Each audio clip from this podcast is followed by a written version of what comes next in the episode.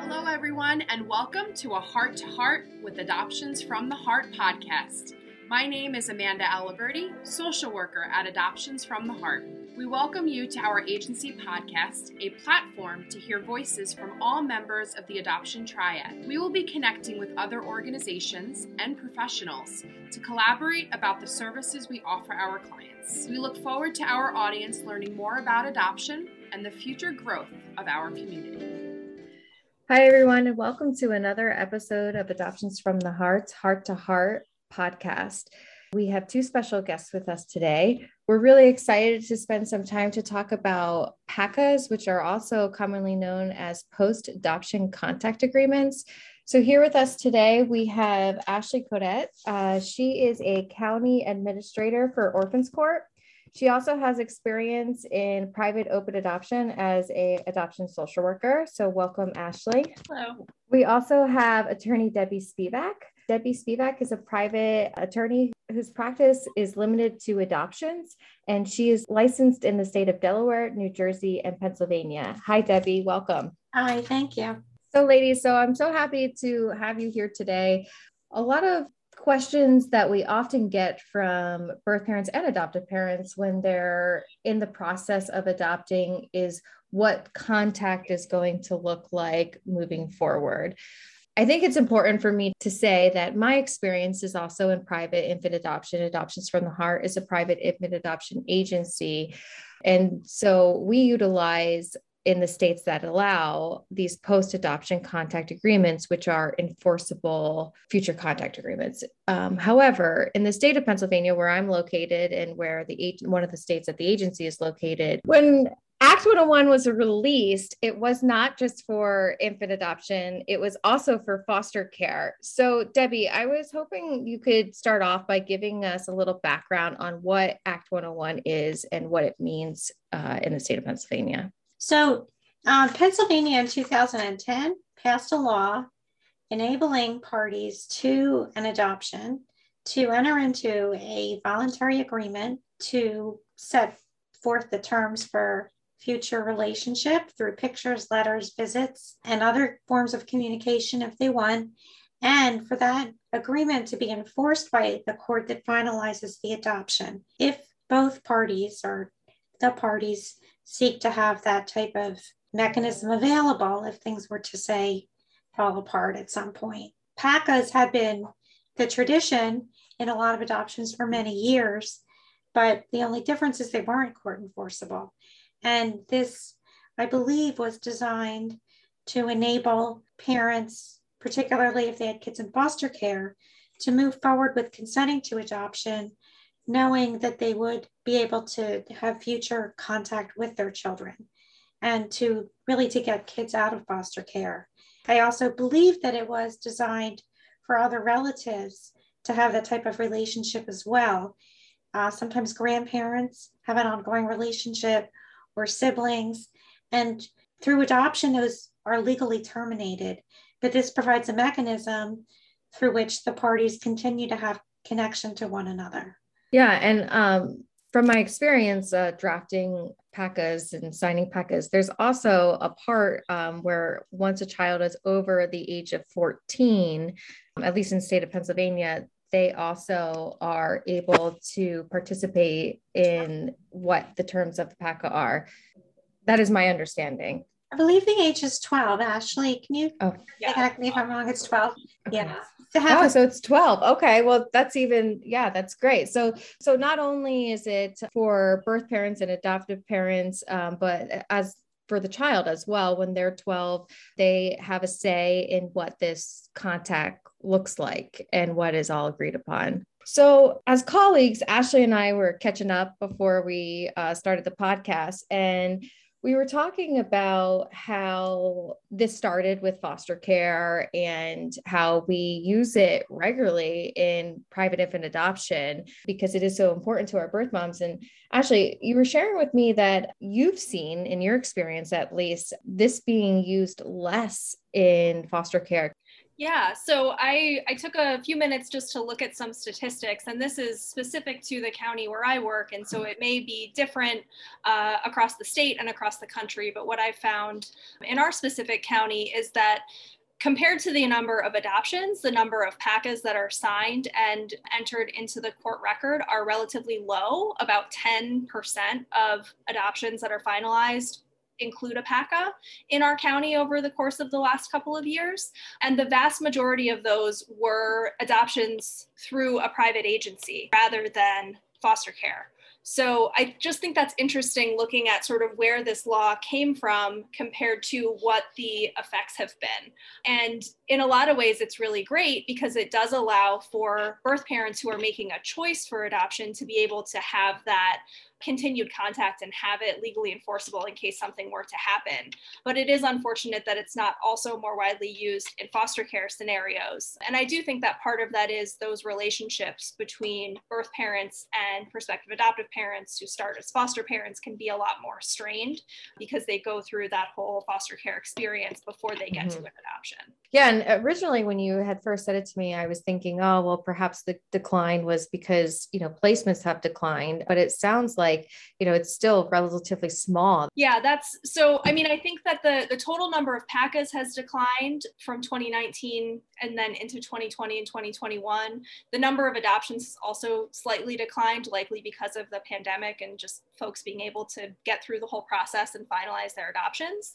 But i think that pretty consistently. It's not like we've ever seen like 40% of adoptions finalizing have a PACA. It's pretty close to that 10 or 15%, at least in our county. And so I was doing a little bit of research before we started today too, because I wanted to see, you know, we're licensed in six states. We're licensed in Connecticut, uh, New York, Pennsylvania, New Jersey, Delaware, and Virginia. And in those states, we have enforceable PACAs in New York and Pennsylvania and Virginia there was a time when there was a possibility of a PACA in Delaware, but I don't know if Debbie can update us on what that is. But looking at the Child Welfare Information Gateway website, and they're telling me that at this point in time, there's 29 states in the District of Columbia who currently have statutes to allow written and enforceable agreements. So, I mean, I think that it's moving in a positive direction, but uh, it's still not an option in many of the states in the United States think the um, audience might be interested to know that the way that you enforce a PACA is not that you can overturn the adoption if you want to enforce it or that you can get some type of monetary damages. The only thing you can really do is seek specific performance of what was agreed to, the actual terms of the visits and and letters and pictures, etc. So for professionals that hear that, I think it's just important to know that that the relief you can get is limited if the other party doesn't follow through. Yeah. And I did want to take some time later on today to talk about that and talk about some cases in Pennsylvania where one side of the party did not follow through with the agreement and kind of what those outcomes were and what the process is.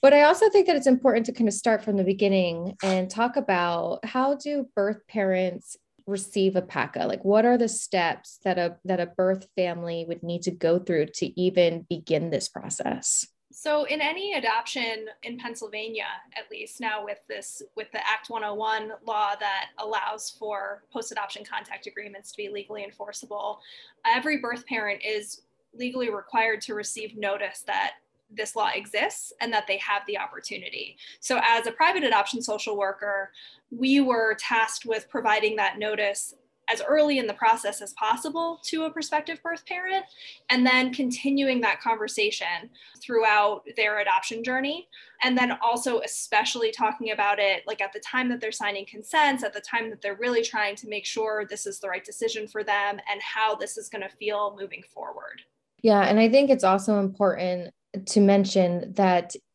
they're still eligible to sign the PACA even after placement has been made, but only up until a certain point. And Debbie, I, uh, can you clarify, is that up until the first hearing or the finalization? Well, it has to be approved at or before, I think it's at finalization actually. Okay. And, but here's a little wrinkle that I'm seeing for the first time, which is when should they sign it if they're signing consents to adoption my personal belief is it only makes sense to at least be given the opportunity to sign it at the time you sign the consent. Mm-hmm. You fully understand what you're committing to, and to understand that they can use it as a basis to overturn the adoption just to seek enforcement later on. I've started to see some legal arguments that don't make a lot of sense to me, challenging this timing, somehow suggesting that signing the PACA at the time they sign the consent somehow renders it invalid. I don't really understand the argument, but would um, it be because they are they arguing perhaps that it's coercive? That it's yes, that's yeah. better description. Exactly.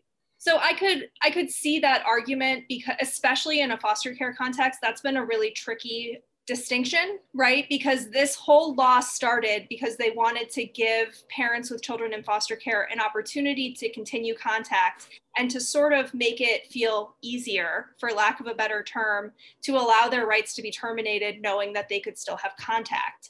But how do you allow that while not saying we're basically coercing you, we're giving you a deal, right? And that's not what the context is, but it feels a little tricky. So, especially given the timing of you're agreeing to consent to this adoption to allow your child to be adopted, but here's what you get in return. I could see the argument there.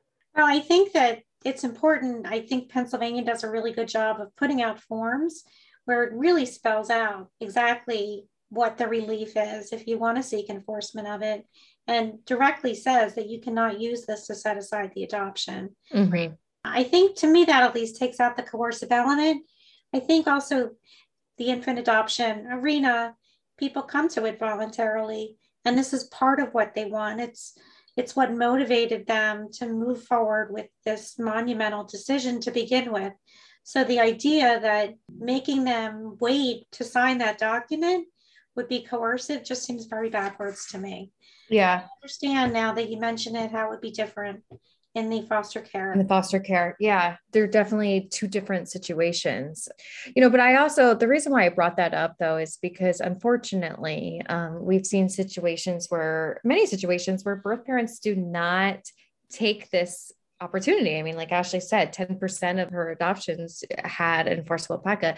And even though it's offered to every birth parent, for some reason or another, they don't use this option. A lot of it is I trust, I don't need it, or I think sometimes they feel like maybe it's too harsh to expect the adopted parents to notarize a document, um, even though um, we don't see it that way, you know. But I, I say this because in certain circumstances, and if you are a birth parent listening and you've recently placed your child for adoption in a state, um, you do want to talk to your social worker about this because if the contact is not what you thought it would be or what is promised to you, if the adoption has not yet finalized yet, you may still have an opportunity to get some type of future contact agreement in writing. And so I just think that professionals and parents and birth parents should know that is an option in, in at least the state of Pennsylvania, and I would assume in other states that have similar laws. So, um, so let's say a birth parent comes to us, they receive notice, they decide that they do want the PACA. I guess I I just want to spend some time. How is a PACA normally negotiated? Well, I really would have to speak from the private adoption world rather than agency because I'm not involved in that stage at the agent in an agency adoption. In a private adoption, there's usually attorneys for both sides. And depending on who you represent, that's something that more and more parties both want. But primarily, I've seen birth parents be the driving force because sometimes, especially after the baby's born, they start to have bond, a bond with the baby and start to just fear breaking that bond entirely. And so, this is a way of maintaining that kind of contact and knowing they can go back to the court for enforcement is very powerful. In cases where I don't have well, the states where I don't have the ability to have court enforceable contact, like New Jersey, we can only do like a good faith kind of an agreement, which is really just based on trust. And sometimes it doesn't carry the same the same weight. I do believe that just putting down your intentions in writing does it's a moral commitment that you're making and people do take it seriously in my opinion. Yeah, I mean, I would, I would say, and I, you bring up a good point. I mean, because we're talking about birth parents receiving notice, but in state of Pennsylvania, adoptive parents also receive notice too, and they can also request a PACA. And so, but you're right, Debbie. Most of the time, in our, in my experience as well, birth parents are the driving force to beginning the process. But, but yeah, but we've seen a lot of adoptive parents be very pleased with the fact that there's going to be a PACA and wanting that, you know, to negotiate what that's going to look like, what the relationship going to where the visit's going to happen how long the visit's going to happen. So so they have an idea of what the birth mother would like to see from them and also you know making sure that the expectations for both sides of the party are met. And so i i would say that um, at least in my experience in cases where where there is a PACA, we don't really, and even in cases where there's a morally binding agreement, in most cases, majority of the cases we don't see any issues you know that that that generally the adoptive parents and birth parents abide by that. In some cases supersede where they you know maybe they started off with a middle liaison someone that they were exchanging letters and pictures through and then they're now texting each other emailing each other and that's not necessarily in the agreement but that's what they're doing. So yeah i do think that they in at least in my experience they're beneficial to both parties I would agree. I think I've seen, and it's probably because you guys do such great training with adoptive parents. I've seen them really value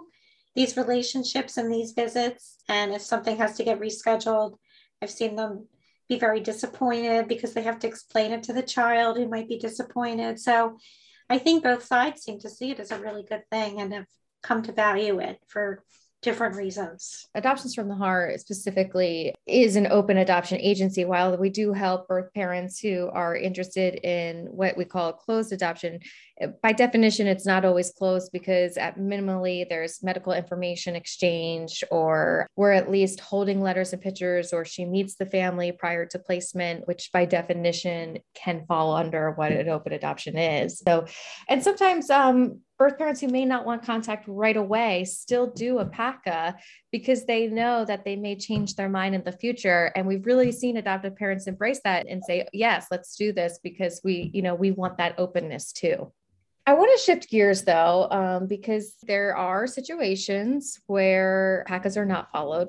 And so when an adoptive family does not follow what they agreed upon, what happens in those situations? So I I can speak from my experience in both of my sort of areas of background, right? So, as a social worker for a private adoption agency, I remember one case in particular with a, a mom who placed her daughter, had a PACA, had a bit of a rocky relationship with the adoptive parents. She grieved really hard with her decision to make a placement and she had some regret and she really struggled. And being the young woman that she was her outlet was facebook. And so she posted some things on facebook. She posted about how sad she was. She posted some of the photos that she had received from the adoptive parents and that was her way of sort of coping with her emotions. She didn't have the resources necessarily to have a therapist to talk these things through with. She didn't have the family relationships that she could count on. She didn't really want to talk to her social worker about it. So she used that as an outlet. And mm-hmm. the adoptive parents were not her Facebook friends but were sort of stalking her on Facebook to see what she was posting. Um, so they were, you know, she was maybe violating a part of this agreement by posting on Facebook, but they were also violating her trust, even if it wasn't specifically written in this agreement, right? Mm-hmm, they were right. still, they were both in the wrong.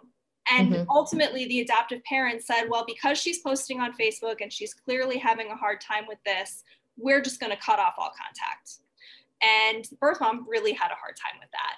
And she apologized. She wrote them letters. She removed everything from Facebook. She promised to never do it again. They wouldn't hear any of it.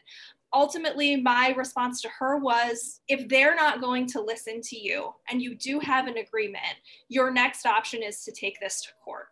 Unfortunately, on the court side of things, she's a woman who doesn't have a lot of resources. And in order to take this to court, ideally she would have an attorney. The court in Pennsylvania does not appoint counsel for a birth parent who's trying to fight a PACA, right? Mm-hmm. get what they were promised.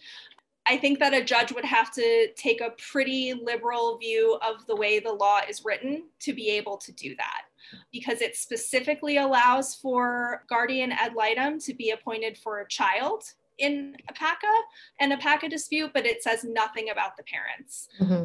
So in that case, she would have needed to hire an attorney or find an attorney who would do this pro bono. And at the time that I left the agency, she was not able to get the resources to do that. On the court side, I've seen one case where a birth parent actually was able to fight this and win, which is excellent. And she was able to do that pro se, which means without counsel. She didn't wow. an attorney. Our judges in the court where I work are pretty open so they won't necessarily require that in adoptions and guardianships and other matters if someone writes a letter to the court they will take that as a petition so they won't require her to like legally write out a petition which I would not even have any idea how to do. I'm not a lawyer, right? Mm-hmm. So she wrote a letter to the judge and explained the situation and the relief that she was requesting, which was to be able to resume visits with the adoptive parents and her child. And the judge held a hearing, heard her side of the story, heard the adoptive parents' side of the story, made a ruling. The adoptive parents really did not want to continue contact and actually fought it to the superior court, who affirmed the lower court's decision and said this birth mother is allowed to have contact and mm-hmm. you figure it out. So that's a positive side of a right. case where it did work and it worked without legal representation, but that's not going to happen in every case. Yeah, and I think that when we're talking about Pennsylvania, we're also talking about a Commonwealth state, and in each county that you go to, you can experience, you know, something different. Where you maybe one county is okay with a birth parent representing themselves pro se, and another may force that they that they have legal representation but I would say um, in, in another case that I'm familiar with, you know, it, it's a very similar situation where the birth mother does not have the resources to afford an attorney. And I think that, you know, had she had these resources, maybe she wouldn't have been been even in a position where she was thinking about making an adoption plan. So I just think it's unfortunate that there's that roadblock, you know, where you really need to save some money, uh, retain an attorney if you're not able to find someone to represent you pro bono. But Debbie, you know, I was uh, hoping you could maybe fill us in on the legal side. Like, if a birth parent was able to retain an attorney, what would the next steps be once she has counsel? I would say that would be filing a motion seeking enforcement of the PACA. One thing I have seen though in some of the case law, sometimes the birth parent doesn't even know which court to go to because while termination might happen in one court and that's the place they received the notification of a hearing, finalization could be somewhere else entirely. So that might be a roadblock for some birth parents. They should go to an attorney. I think that is familiar with this law, do a motion that follows the statute in terms of the type of relief being sought, be reasonable, be child centered in describing why you believe that the agreement should be enforced, and come to the table with clean hands. If you've already been violating the agreement, for instance, let's say you skipped your last six visits and suddenly you want an agreement, that's going to be a tough place to start. I would do a motion with an attorney and try to keep those things in mind. I think what you just said, Debbie, about being child centered mm-hmm. is such a huge part of this that we haven't really touched on yet. Ultimately, the whole point of PACA of a post adoption contact agreement is that it is in the best interest of the child. And that's what we would counsel adoptive parents on. That's what we would counsel birth parents on when we're writing this agreement and everybody's coming to the table, right? That if this is a birth parent who's had a history of drug addiction, that that may be a part of this agreement, that they need to have some time clean and sober or you know some remedies in place before they're able to continue with visits because it would not be beneficial to a child to come to a visit with a birth parent who is high it's also then bringing in the adoptive parents to understand that it probably is in most cases in the best interest of this child to continue contact with the birth parent. And the child does get to have a say when they turn 12 and so up until that point unless there's something really egregious going on probably visits should continue. And if we can't get everybody to agree after they've signed this agreement then maybe it is time to go either back to that liaison who helped to start the agreement or to the court. I also think that there should be even though it's not part of the statute right now, perhaps some type of a mediation mechanism, and that the adoptive parents might be the ones that should be covering the costs for these things because they I've never seen them be on kind of the same playing field when it comes to being able to finance things like legal fees. Um, yeah, I, I also think like a lot of times adoptive parents they really need to embrace open adoption, not just be willing to accept it. You guys work with birth parents, or at least Jenna does on an ongoing basis. And I think if, if adoptive parents aren't really willing and don't really see the value for their child in open adoption, maybe that's not a road they should pick. Because yeah. I always say I'm an adoptive mom and we answer to our kids eventually. And when my daughter turns 18, I don't want to have to tell her that I wasn't kind to her birth mother. I would be very ashamed to have to say that or yeah. have it told on you by the birth mother, right? Yes. Yeah, because eventually these things do come out. And I feel like, you know, especially with the way social media has grown and just searches in general, we did another podcast on searches, you know, birth certificates are becoming eligible. I mean, there's really a lot of avenues and ways that this information could be released later on. And so it is really important. Debbie, you were talking about suggesting that the state of Pennsylvania use mediation, and I definitely agree with you. And again, I'm looking at this at the child Welfare Gateway uh, website, and 10 states do use mediation, the District of Columbia as well. Some of those states are Florida, Georgia, Maryland, Massachusetts. Uh, so it does, New Hampshire. So it does see that some states are beginning to put in this step of mediation. And some of these states, actually, it says require the mediation before it can even is allowable to go to court. So yes, it does seem like that is the direction that some states are going in, which I would agree is a is a a good step because it does create that other avenue of you know of trying to to resolve the issue or you know fix things prior to you know having to retain attorneys because not only does the birth mother have to have an attorney but then like you said ashley their child has an attorney and then the adoptive parents usually has an attorney. And so it can and it, it takes a be, while. Yeah. And can adoptive parents be responsible for the birth mother's legal fees if they were to lose the case? Well, that's a good question, and I don't know the answer. I that's something I would probably have to look into, but I think that would be a fair solution given mm-hmm. the difference in power dynamics in these relationships yeah um, so it's just it's you know it's i think it's ever changing and it's and it's still growing and like ashley you know painted for us in the beginning and as debbie explained the reason act 101 came in was primarily for foster care and the private adoption agencies have really taken this and are really um, implementing that into their programs especially you know notifying families and recruiting families who are open to open adoption and legally enforceable agreements. So it is taking a shift for the good um, you know for the best interests of the child. I think we can all agree to that. Um, also i don't see any reason why people can't use the mediation provision in the agreement even if it's not part of the Pennsylvania statute. People can agree to things that are reasonable, and I think that could be included in there. I also think the courts could perhaps use a mediation mm-hmm. tool within their um, their court system already for these kinds of matters, and just think it could benefit the parties um, and the child in in the end.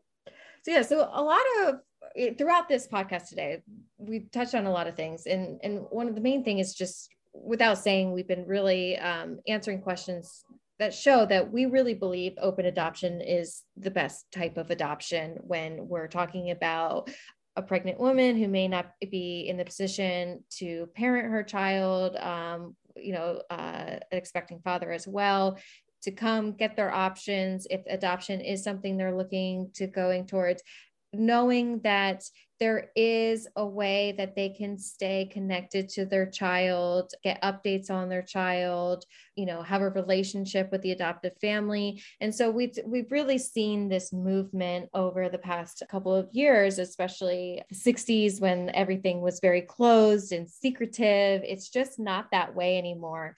And um, you know, we had recently done another podcast where we talked all about open adoption and the benefits of open adoption. But um, Ashley, I was hoping that maybe you could also share with some of our listeners here today some of those benefits. Yeah, absolutely. I mean, I think that the research shows that open adoption is best. Our collective experience here, I think, shows that open adoption is best. And we really see that it's best for everyone involved in the adoption triad. So for adoptive parents, it gives them the answers that they need to answer their kids' questions, um, as well as the questions that they might have. Um, for birth parents, it gives them I don't even want to say closure because it's it's not a door that's closing, right? It's ongoing, but it gives them comfort to know that their child is okay and they can start to feel good or okay about the decision that they've made because they continue to see that their child is okay. And then, most importantly, for children, open adoption is beneficial because they can continue to have access to the people who have answers to the questions that will inevitably come up for them. It's also so important for identity formation. So, when these kids reach that critical age of 12, where they're starting to get, you know, the court is going to say, okay, you get to decide if you want to be involved in this agreement they're starting to sort of figure out who they are and how they integrate who they are from their birth family with who they are in their adoptive family, especially in a transracial adoption, having a relationship with someone from their same race who is also biologically related to them. There are so many reasons that open adoption is beneficial to everyone involved. Um, and these continuing contact agreements, especially when they're legally enforceable, can only help facilitate uh, those ongoing relationships for the benefit of everyone. Yeah, I would agree. And that podcast episode that I'm uh, referring to is Open Adoption. And my guest was Lori Holden, who wrote a book on open adoption that we also uh, provide to our adoptive parents here. And as Debbie touched on earlier, open adoption doesn't necessarily always just have to be immediate family birth parents, um, it can also be grandparents and aunts and uncles. And um, here at Adoptions from the Heart, we do see situations where maybe if the birth parents are not in a place to have openness at that time or they're not ready. Sometimes extended family uh, will still have that connection. And it's like Ashley said, it's very important for identity. And so, yeah, so uh, check out that podcast episode if you're listening and want to know more about open adoption. We talk a lot about the adoption triad and all the benefits to each party in that in that episode. So Ashley and Debbie, I'm so thankful for you both being here today. Uh, thank you so much for taking the time to talk about post adoption contact agreements. Debbie, if you just want to share for our listeners where they could get more information on your services, maybe your your website. Sure. Um, my website is familybuildinglaw.net. And that family building law is one long word with no dots. Okay. All right. Thank you so much, Debbie and Ashley. Thanks again for being here. Thank you to our listeners. This is another episode of Adoptions from the Hearts podcast, Heart to Heart.